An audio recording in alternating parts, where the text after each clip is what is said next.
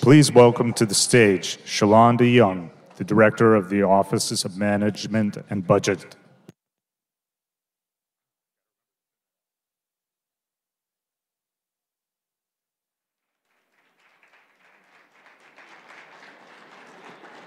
I'm sorry, they gave you no break. I apologize.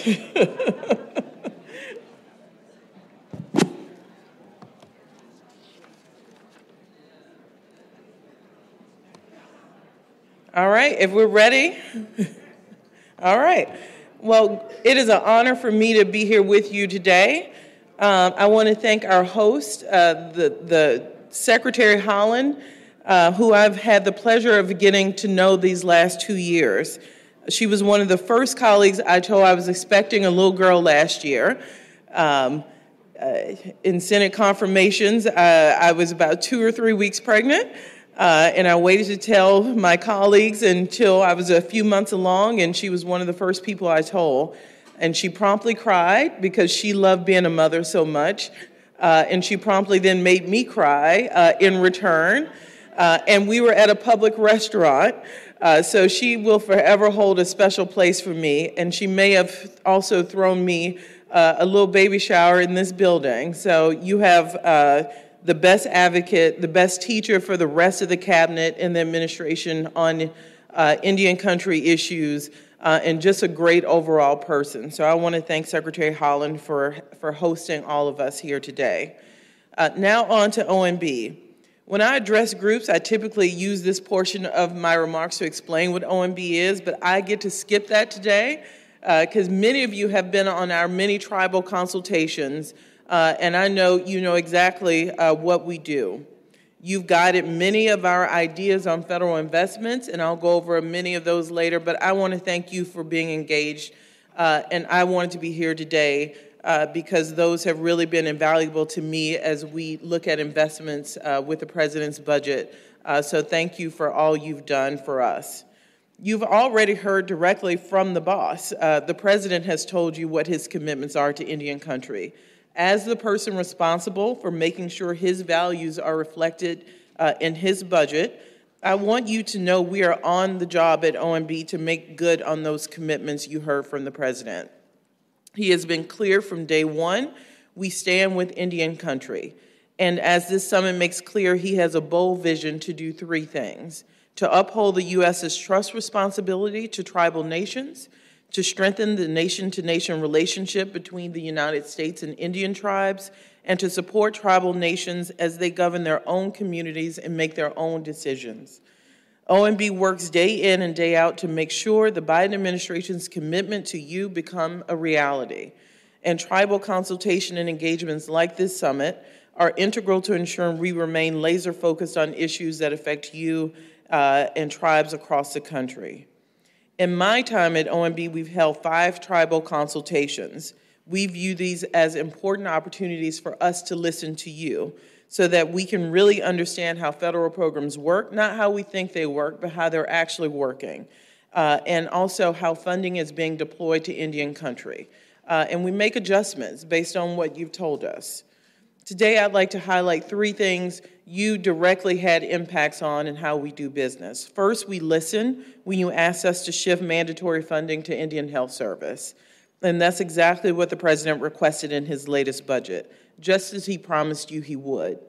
Indian Health Service needs a consistent source of funding, just like every other uh, entitlement healthcare program in this country.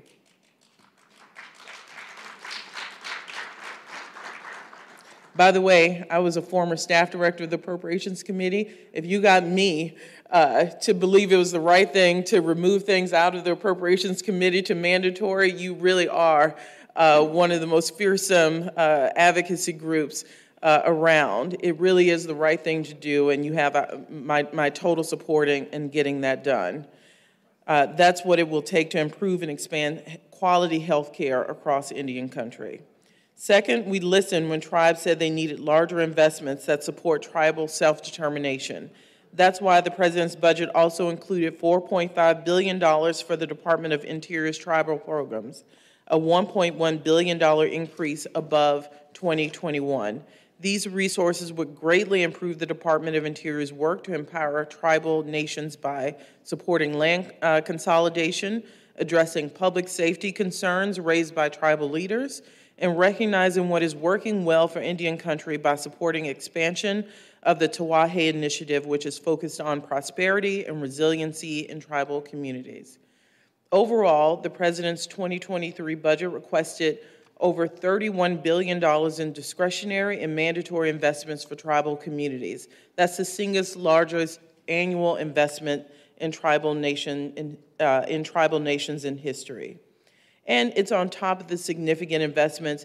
Uh, you heard many of my colleagues just speak on the last panel uh, from the American Rescue Plan, the Bipartisan Infrastructure Law, the Inflation Reduction Act. Uh, and we think, and I hope you see uh, the difference those dollars are making. I want to thank Secretary Haaland and Secretary Becerra for their partnership and the initiatives I just spoke of. They have been champions of these, which makes our job at OMB easier. Last but not least, we listened when tribal leaders asked that OMB establish a tribal advisor position. Earlier this fall, I was proud to be the first director of OMB to create a position like this, and just as proud to appoint Liz Carr, a citizen of the Sault Ste. Marie tribe of Chippewa Indians, to serve in this role. That means that not only is OMB listening to tribes through tribal consultation process, we are taking action. And I, I don't have to ask you to do this. I know you will hold our feet to the fire.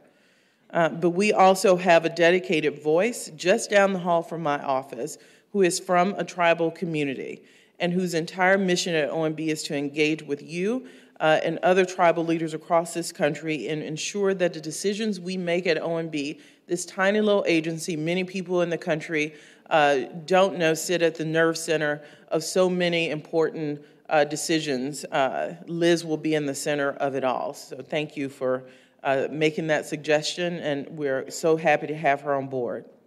The first two years of the Biden administration have been historic, with historic commitments in the president's budget and action on overdue policy and programmatic recommendations from tribal, from tribal leaders. But we have more to do. And you have my commitment as the director of OMB that we will continue to listen, we will continue to take action, and we will continue to work hand in hand with you in true government to government fashion to deliver more progress moving forward.